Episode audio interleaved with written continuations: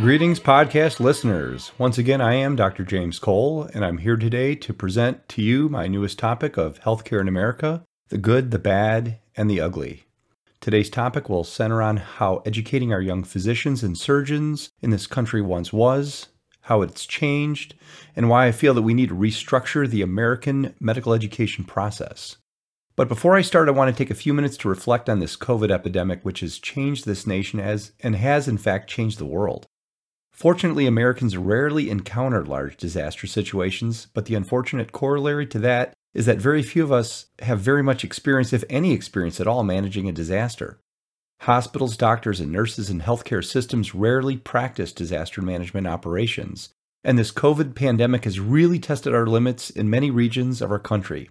I've heard from many providers who are frightened, overworked, and who don't know how this is all going to play out.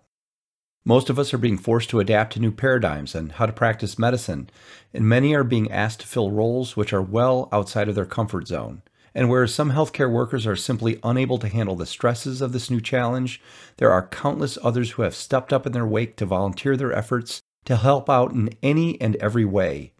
We are a strong and resilient force, most of whom follow a powerful calling which leads them into the belly of the beast, so to speak, rather than running from it.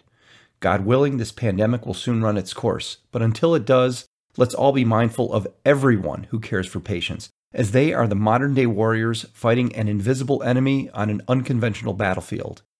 And to any of you fighting this great fight, I say thank you.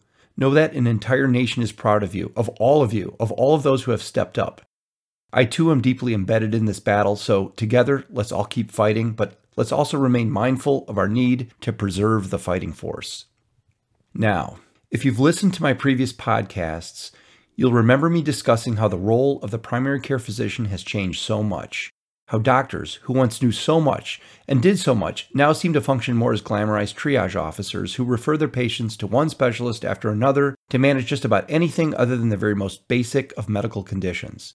And in my first podcast, I introduced the topic of how residents these days now receive about one third fewer of the on the job training contact hours, in some cases, shortchanging their overall specialty training by nearly 10,000 hours. And whereas this may all sound quite serious, and I assure you that it is, the problem is even more complex. Doctors who receive less training compared to those who trained in the generations prior are, by logical default, less educated and less trained, and thus many might not be able to manage patients' medical conditions as individuals, but need various other physicians to help them do so. But these same later generation doctors are also less conditioned to take responsibility for their patients. They were never trained to be doctors first, and thus they seem to run away from the hospital or from their patients as quickly as possible. And the once career oriented 24 7 physician has seemed to have evolved into more of something akin to a factory shift worker. Now, back in the late 1980s, when I was applying to become a doctor, there were about 130 MD and DO medical schools throughout the US and Canada. Interestingly, at that time, it was expected that by the year 1990 that there would be a significant surplus of doctors in the country, and so the thought at that time was to continue limiting the number of physicians trained and don't make any changes in how young doctors are trained. But flash forward to 2020. Right now, there are 176 MD and DO schools in the US alone, with another 17 schools in Canada and another handful of schools in the development phase, pushing the total number of schools close to the 200 mark. Yet, even with nearly 200 medical schools, we still don't have enough physicians out there to meet our nation's healthcare needs. That 1980s prediction of a significant physician surplus couldn't have been more wrong. In fact, prediction models are now estimating that in the next 10 years that we will have a physician deficit somewhere in the range of 50 to 100,000. At present, 38% of all physicians are age 55 and older. These physicians represent the generation of doctors who are trained to work long and very hard and to make their career the center of their life. However, these same physicians are starting to reconsider their priorities more and more and are entertaining retirement.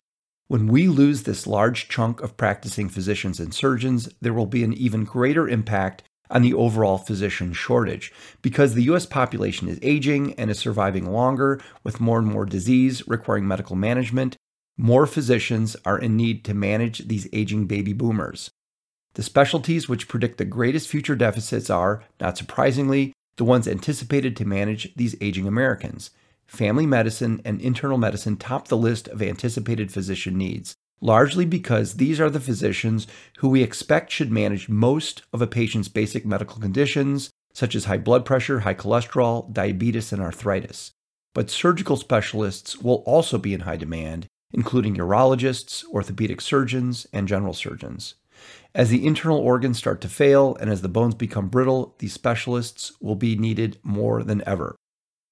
But thank God there is something to feel good about. And I'm going to briefly interrupt my discussion, as I always do, to talk about an item in the good column of healthcare in America. Today's accolades go out to the scientists and to the drug manufacturing companies who come up with new drugs and in particular, an entire class of new and exciting drugs, truly transformative drugs, which were not even a consideration when, I, when I was a medical student, and these are collectively known as the biologic agents. These life changing drugs are truly space aged, using molecules made in or from living microorganisms, often via the help of various technologies which manipulate or clone DNA sequences to create these very special new medications. The basic sciences used to come up with these new drugs include genetics, microbiology, and by way of biological engineering, drugs were created which reprogram the diseased body to heal itself. Biologic agents have been developed to treat various forms of disabling arthritis, cancers, and inflammatory diseases. Like every drug manufactured, these two all have a generic name, and almost every one of them ends with the two letters AB. That's because most biologic agents use antibodies, abbreviated as AB created to attack or destroy an element of human disease. These genetically engineered antibodies are often made by introducing a few molecules of diseased human protein into a genetically sterile mouse and then extracting the genetic sequences generated by the mouse to combat the specific disease. The proteins made from the genetic sequences are then purified and incorporated into a pharmacological agent or a drug, which is then ingested or injected into people with specific diseases. These new drugs, albeit insanely expensive, are truly life changing for many. Adalimumab has treated countless patients with rheumatoid arthritis, Crohn's disease, and ulcerative colitis. Rituximab has successfully treated patients with non Hodgkin's lymphoma and chronic lymphocytic leukemia, both types of blood cancer, if you will. Trastuzumab has shown significant success in treating specific types of breast cancer. And other biologic agents have proven success in managing multiple sclerosis, diabetes mellitus, and various skin disorders. It is quite possible that in the future, most diseases will be successfully managed, and many disease processes will be completely reversed via additional advances in biologic technology. By manipulating human DNA, it is possible that in our future we may be able to rid ourselves of any and all diseases which exist as a result of some sort of genetic mutation. This could potentially foreshadow the eradication of a whole host of inheritable diseases and cancers which have plagued society for as long as man has walked this earth. The potential is incredible, and like advances in computer technology, most people are probably incapable of accurately predicting just how far this may take us. So here's to all of the brilliant people who pioneered, researched, and developed biologic technology and the biologic agents, something to unequivocally place in the good column under healthcare in America. Okay, so now let me get back on topic. So I've established that we need more doctors, and I've established that there will be a significant future need for both primary care physicians as well as surgeons. So what's the problem? We have more medical schools than ever before. This should solve the problem, right? Well, hopefully, but not entirely. Part of our current day problem, and likely future problem with American healthcare, is that although we have been cranking out more and more physicians, they seem to be capable of managing less and less. Thus, their total numbers are rising, but perhaps where we once needed one doctor to handle the job, we now need two or more. At present, we have about 270 physicians for every 100,000 patients in our country. Some regions have more, and some regions have less. But when I was applying to medical school, there were only about 160 physicians for every 100,000 patients. And that was thought at that time that we had too many physicians. So, why is it that we are able to significantly increase our physician to patient ratios, yet still have this terrible doctor shortage? I feel it's largely due to inadequacies in how doctors are trained, leading to more and more doctors feeling uncomfortable with many once commonly managed conditions, thus creating a situation where they're just unable to manage more patients, but they're only able to manage less and less. We've already seen a sharp increase in the number of new medical schools in the US, and there have been a plethora of new Caribbean medical schools as well. But before we decide to simply open the floodgates and open up more and more medical schools, let's take a look at the history of medical education. If we can learn from the mistakes of our past, then hopefully we will not be as likely to repeat them.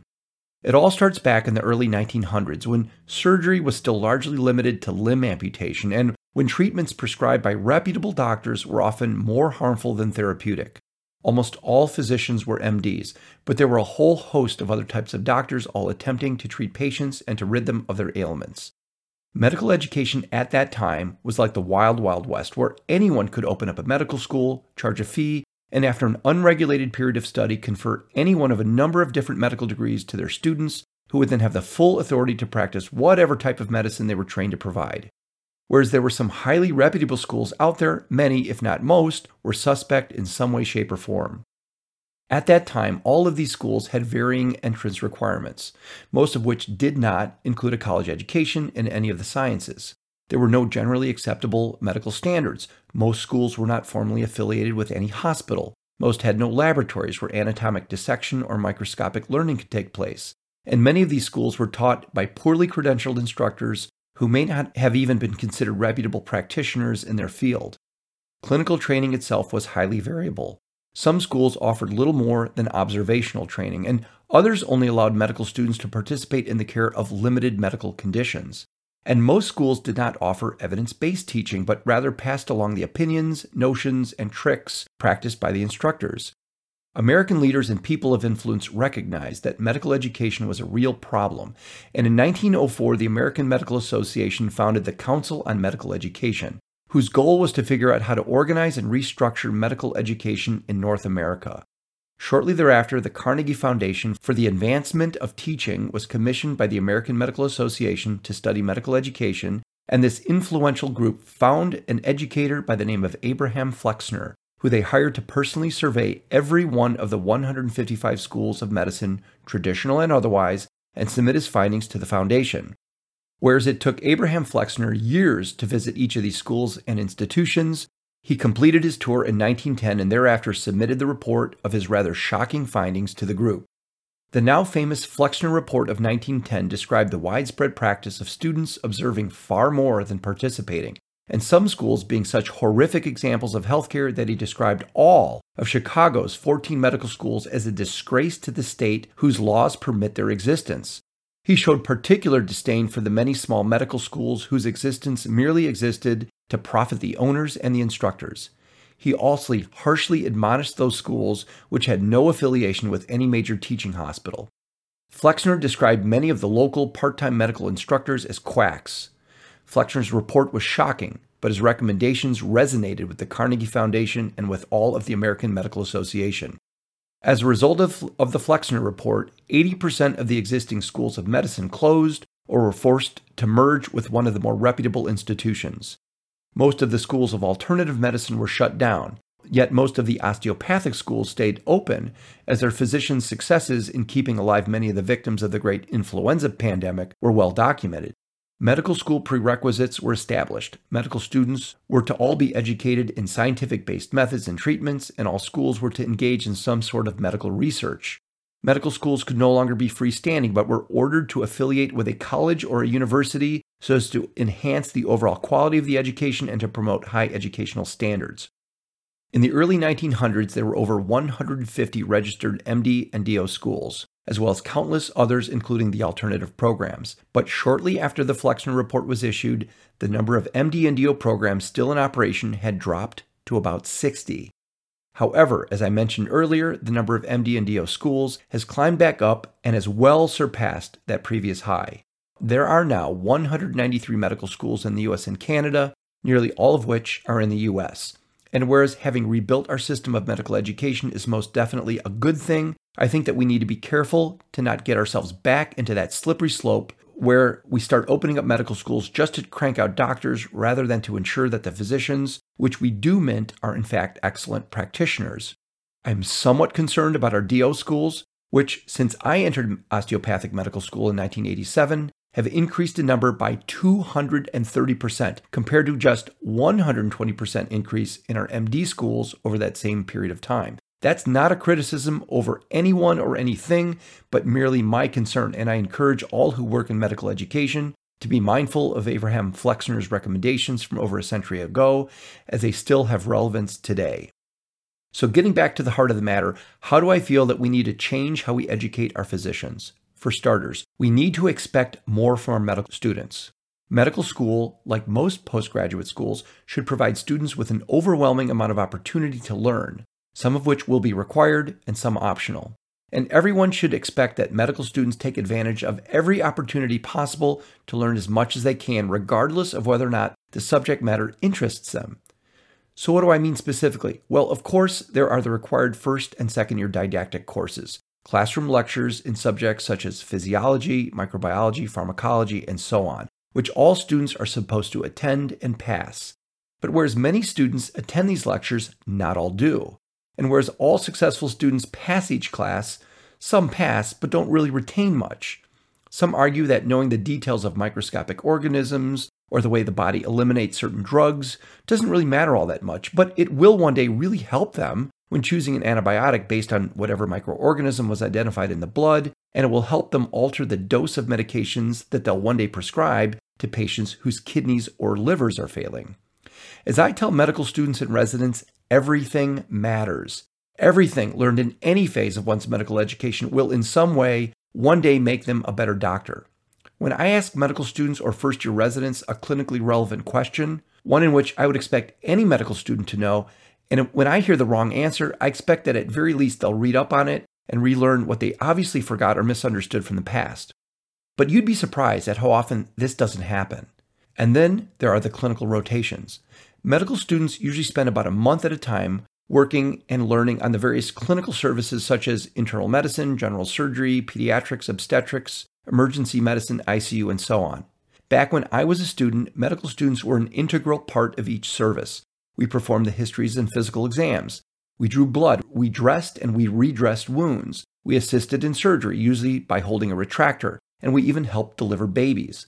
Through it all, we learned a lot. We took call, that is, we spent a few nights per month in the hospital, often sleeping, but as often doing something, learning something, as we watched, worked with, and assisted the residents and attending physicians and surgeons. But expectations of our medical students have changed over the years. We don't expect them to show up early. We don't expect them to stay late. We never expect them to work on the weekends, and we never expect them to take call. But I believe that this is not a helpful culture. Medical students can always learn something by talking to and by laying hands on just one more patient. The more anyone sees anything, the better one learns it. If nothing else, by simply being there, medical students will learn what the life of a pick your specialty surgeon, obstetrician, intensive care unit doctor, or whatever is like simply by always being present whenever the mentor physician is working. As I mentioned in the beginning of this podcast, residency hour restrictions have significantly curtailed the education of physicians training in whatever postdoctoral discipline they've chosen. Now, I'm not saying that I think that my internship or surgical residency years were anything but miserable and grueling, but definitely bordered on torture. But my residency colleagues and I definitely learned how to be well rounded, confident, and independent surgeons. By the time I completed my fifth year of training, where I calculated that I completed approximately 28,800 hours of training following my completion of medical school, I was eager and ready to begin practicing as a surgeon. But those five years spent working an average of 120 hours per week, where I might have had perhaps one day off per month, those were some of the most difficult years of my life. As a military medical officer, I attended parachute infantry school, where they put us through some challenging training, but it was a vacation compared to my surgical residency. I also attended Navy scuba school, where the instructors battled with me underwater, pushing me to the very verge of drowning. But it was still easy compared to my surgical training. For five years, I was physically exhausted, mentally fatigued, and at times stressed to the limits of my human potential. But after completing it all, I really appreciated all that I'd been through. The entire experience completely eclipsed a decade of my life, where I missed out on birthdays, anniversaries, many holidays, and most of my children's milestones. But looking back at it all, it was all necessary. It was all necessary because what I do is serious business, and I owe my skill, my success, and my confidence to that surgery residency. But the way interns and residents are now trained changed dramatically in 2003, five years after I completed my residency, over unfounded concerns that sleep deprivation contributed to interns and residents making mistakes, inadvertently contributing to adverse patient outcomes, and leading to a decline in physical and mental health as well as physician burnout. Significant restrictions were imposed on interns and residents, limiting the number of hours they could spend working and thus training. It was argued that sleep deprived residents functioned as if they had a blood alcohol level of 0.1, which, by the way, is legally intoxicated. Following significant pressures from the Occupational Safety and Health Administration, mandatory duty hour restrictions were imposed on all postdoctoral residents, and those training in their medical and surgical specialty became significantly limited in how much education they could now experience. Residents became limited to working no more than 80 hours per week. They were required to have one day off per week and were required to have at least eight hours of sleep in between shifts. And whereas this was all designed to increase patient safety and to decrease medical errors committed by residents and to increase quality of life among trainees and to decrease physician burnout, none of it panned out. Everything was studied because the changes were so radical that everyone wanted to know if they had their intended effect. But the studies showed that despite a far less onerous residency workload and mandatory eight hour breaks ensuring lack of sleep deprivation, nothing, in fact, had improved. Patient outcomes, medical errors, residents' perceived wellness, and physician burnout did not change. But what did change was a resident's experience and a resident's overall education. If residents had previously worked an average of 100 hours per week, the new work hour restrictions decreased their educational experience by about 20%. And if residents previously worked an average of 120 hours per week, as I did during my surgical residency, the new restrictions resulted in a 33% drop in surgical opportunity, experience, and training. As I stated previously, I worked about 28,800 hours as a surgical resident, but residents trained post 2003 worked no more than 19,200 hours. Now, that's still a lot of hours, but it's almost 10,000 fewer hours compared to surgical residents in years prior. Perhaps it wouldn't be too big of a problem if those graduating from these newly abbreviated residency training programs felt that they were well trained and confident to begin independent practice in their particular specialty of medicine or surgery, but they do not. In fact, almost three quarters of graduating surgical residents surveyed in the last month of their training admitted that they do not feel adequately trained or confident enough to practice independently as a surgeon. So, what do most of those residents who admit to lacking the training and confidence to practice independently do? More residents than ever before now enter subspecialty fellowship training. They tack on one or two additional years of training after completing their residency, either to gain additional education and experience in a particular area of interest to them, or to gain the basic experience they missed out on as a resident and to limit their area of practice. Whereas this sounds as if we are generating lots more super subspecialists, physicians and surgeons who have exceptional levels of knowledge and training in a highly refined area, the reality is that most subspecialists know plenty in one limited area, but often feel uncomfortable managing and even rendering an opinion on some of the common medical or surgical conditions that they were once expected to know, as this was taught to them during their fourth, fifth, or sixth years of residency training. For example, a medical student who graduated near the very top of her class gets selected to train as a general surgeon at a reputable program in the US. Where she attended four years of medical school, she is now in her fifth year of post medical school residency training, learning the discipline of general surgery. This includes learning how to manage disease of the abdominal cavity, the skin and soft tissues, breast disease, including cancer, thyroid problems, trauma, critical care, and so on. But during that surgeon's final year of her residency training, she realizes, like three quarters of her residency colleagues, that she really doesn't feel like she knows all of the abdomen, all of the breast, all the rest of the body that she's supposed to be responsible for managing. And in just a few short months, she will be graduating. So she decides to apply to all of the breast surgery programs. And she gets accepted to a highly reputable one where she spends an additional year learning all of the nuances of breast disease. Following that sixth year of post medical school training, a breast surgeon was created, someone who will subsequently evaluate and treat nothing other than diseases of the right or left breast.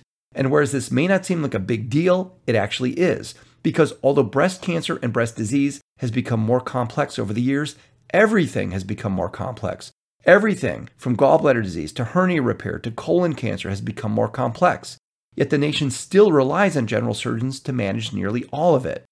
And by taking trained general surgeons out of that pool, there are now fewer and fewer general surgeons to manage our nation's most common surgical problems.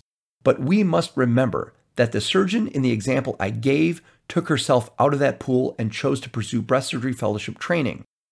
Is it because she really loves the breast that much that she wants to focus all of her worldly energies on two mounds of mammary tissue? Or is it because her training over the five years prior did not prepare her to become a general surgeon? I just illustrated how the problem affects the training and overall pool of surgeons in this country. But how about its effect on those who practice medicine rather than surgery? I'll share with you the story of a different medical student who never had much desire to do surgery, and so internal medicine seemed like the most appropriate post medical school training pathway to pursue. During his four year residency, he was trained to recognize, diagnose, and manage a myriad of medical conditions spanning the cardiovascular system, the lungs, digestive tract, skin, blood, and a whole lot more. But realizing halfway through his training that there was simply too much to learn, and he wasn't going to get it all done on time, he decided to narrow his focus and what he needed to know and what he would become responsible for managing. So he applied to a gastroenterology fellowship where he spent the next three years learning to manage disorders of the stomach, intestine, and large intestine. These disorders included irritable bowel syndrome, Crohn's disease, constipation, ulcer disease, and infectious problems. He also became trained to perform upper and lower endoscopy and soon learned that he could spend nearly his entire career simply scoping patients. And so that's where he focused his professional energies. Following completion of his GI fellowship, this new gastroenterologist spent most of his day performing upper and lower endoscopies. All of his training and experience in all of the other areas of internal medicine were for the most part now wasted years, as this particular doctor no longer even performs a history and physical exam and won't even admit or manage his own patients if hospitalized, deferring that time honored former privilege to the hospitalist. In the end, America gained a doctor who can pass a scope through the mouth or through the anus, but it lost a doctor who can comprehensively care for an entire patient. And as the example given of the breast surgeon, did this doctor go into gastroenterology to become a specialist or to actually limit his area of responsibility? So let's go back and summarize the problem. Whereas it was predicted that America would have too many doctors, in fact, we need many more. Medical schools have done their part by increasing in number, thereby adding many more future physicians to the pool, but our expectations of those schools and the students who attend them have changed. They want more balance between their work and their life. I get it, but that doesn't make better doctors. And then came along the residency work hour restrictions, cutting a substantial portion of a resident's overall learning experience. And in turn, many residents and both medical and surgical disciplines don't feel confident or ready to start doing what they've been trained to do. And so many of them subspecialize, limiting what they do in one small area of the human body, thus taking a significant number of doctors out of the general physician pool. And thus it seems that what we've done is further exacerbate the physician shortage problem by cranking out less trained, less experienced, less confident doctors, many of whom don't enter the general pool of medical practitioners. It seems like one of the most common phrases I hear from many of today's physicians is, quote, I don't feel comfortable managing that. And that's really troubling to me. So, what, if anything, can be done to change all this? First of all, in order to create more doctors, we need to get more medical students enrolled, and we need to ensure that those who are learning to become future doctors are, in fact, receiving all of the appropriate training and education they need. Thus, I support the creation of so many new medical schools. However, we need to be careful so as not to forget the lessons learned from Abraham Flexner's report 100 years ago. Remember that Flexner recommended that those medical schools which were not affiliated with a college or a university, which didn't have a dedicated lab, and those run by part time instructors should be closed down. Whereas I'm sure that all schools of higher medical education these days are careful to satisfy all the above requirements, it doesn't necessarily mean that it's all done well. For example, a medical school may be affiliated with a university and a lab, but what about an actual hospital where all the medical students have ample access to patients to learn from? It's not uncommon these days for medical students to receive their first and second year classroom and lab training in a brick and mortar facility on the campus of the actual medical school. But medical students in years three and four need hospitals with patients to learn from. Whereas all medical schools have some sort of arrangement for students to learn on their third and fourth year clinical rotations, these arrangements may be of a contractual nature only. When I was a medical student, I spent my first and second years in the Peckham Science Hall in Hyde Park on the south side of Chicago. Peckham Science Hall was the main educational building of the medical college where I dissected a human cadaver in anatomy lab, where I studied human tissue on the slides under a microscope, and where I received two years of lecture on everything from physiology to pharmacology to pathology. There was a full time cadre of professors, each a PhD specialist in his or her field, who taught each of us our required medical school courses so as to provide us with all the requisite knowledge we needed prior to years three and four of our clinical rotations. Because my medical college was closely affiliated with two hospitals, in fact, the medical school owned these hospitals as I remember it, every single one of my medical school classmates spent a year rotating at one of the hospitals and another year rotating at the other of the two. Each of the medical students was an integral part of those hospitals. A lot was, ex- was expected of us just to keep the place running, and in turn, we learned a lot. Over time, we came to know each of the residents and attending physicians and surgeons, and they came to know each of us. Being an integral part of a hospital system, in my opinion, was a key contributor to my learning as a third and fourth year medical student. But what I described is no longer the situation even where I went to school. My medical college was absorbed into a large university many years ago. The inner city hospital I learned so much from was razed, and the other hospital was sold and doesn't accommodate the medical students as it once did. And what I describe is not uncommon. There are many medical students out there right now spending a month in a hospital in one city, scheduled to spend the next month at a different hospital in a different city, and planning on spending additional clinical rotations at other facilities. These medical students have no home, so to speak, and thus nobody takes them under their wing unless they're extremely lucky. Thus, it's not uncommon for medical students at the same school to get completely different clinical experiences based on where they might get farmed out to during years three and four. My recommendation would be for each medical school to be absolutely certain that there are sufficient hospitals, teaching physicians, and clinical rotations to give each and every medical student a quality clinical experience in which they can grow as budding doctors. And because medical students will all become practicing doctors in just a handful of years, I feel that it's important that medical students are treated like physicians in training and not coddled like prima donnas. In a very short time, these wannabe physicians will be the ones expected to stay up late at night to manage emergencies while somewhat sleep deprived, hungry, and stressed, and will be expected to work on at least some weekends rather than just Monday through Friday. We need to expect more of our medical students and to expose them to some of the stresses of medicine early on so that they know how to deal with it once they complete all their training. Whereas there's a huge movement these days to talk about work life balance, I believe that rest and relaxation time should be earned rather than expected. After all, a medical student gets just four years to learn enough to decide what he or she wants to pursue during residency, and in just a handful of years thereafter, every one of them will be unleashed onto the world. There will one day be time to relax and have fun, but for at least four years, medical students need to study hard and they need to work hard. I believe that if those who educate medical students expect more from them, then they will be better prepared for all that's expected of them in the future. And for the residents, well, I stated that since implementing the 80 hour workweek restrictions, that some have received as much as 10,000 fewer hours of hands on training compared to those in years past. And about three quarters of those who complete their residency at least among some specialists, admit that they don't feel adequately prepared. If one of these inadequately prepared residents who missed out on 10,000 hours of educational contact hours compared to in years past, how many years of experience might it take for one of these individuals who works alongside an experienced senior physician get up to speed? If one estimates that a new physician works 60 hours per week for 48 months per year, and if they have accrued 10,000 hours of educational deficit, then it, it would take this new physician about three and a half years to make up for lost time. And so, what should be done about this? I honestly feel that the residency 80 hour workweek restrictions need to be relaxed. After all, there is no law or regulation restricting a physician who has completed a residency from working more than 80 hours a week, and 80 plus hour work weeks are often expected of physicians from time to time. In addition, I believe that all residencies should be increased by at least a year. If 75% of residents can't get enough training in four or five years, then hopefully a majority of them will get the additional training they need in that additional one year.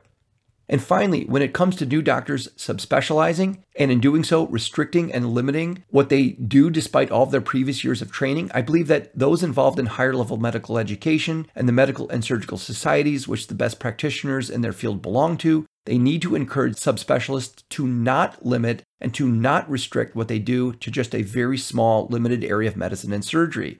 Instead, medicine subspecialists should not ignore the rest of a patient's medical maladies, but instead treat the whole patient using all of their training and skills. And the same goes for surgical subspecialists. A surgeon who specializes in the pancreas, whose patient develops a small incisional hernia at the previous surgical site, doesn't need to be shuttled off to a different surgeon to manage what he or she has already been trained for years to manage.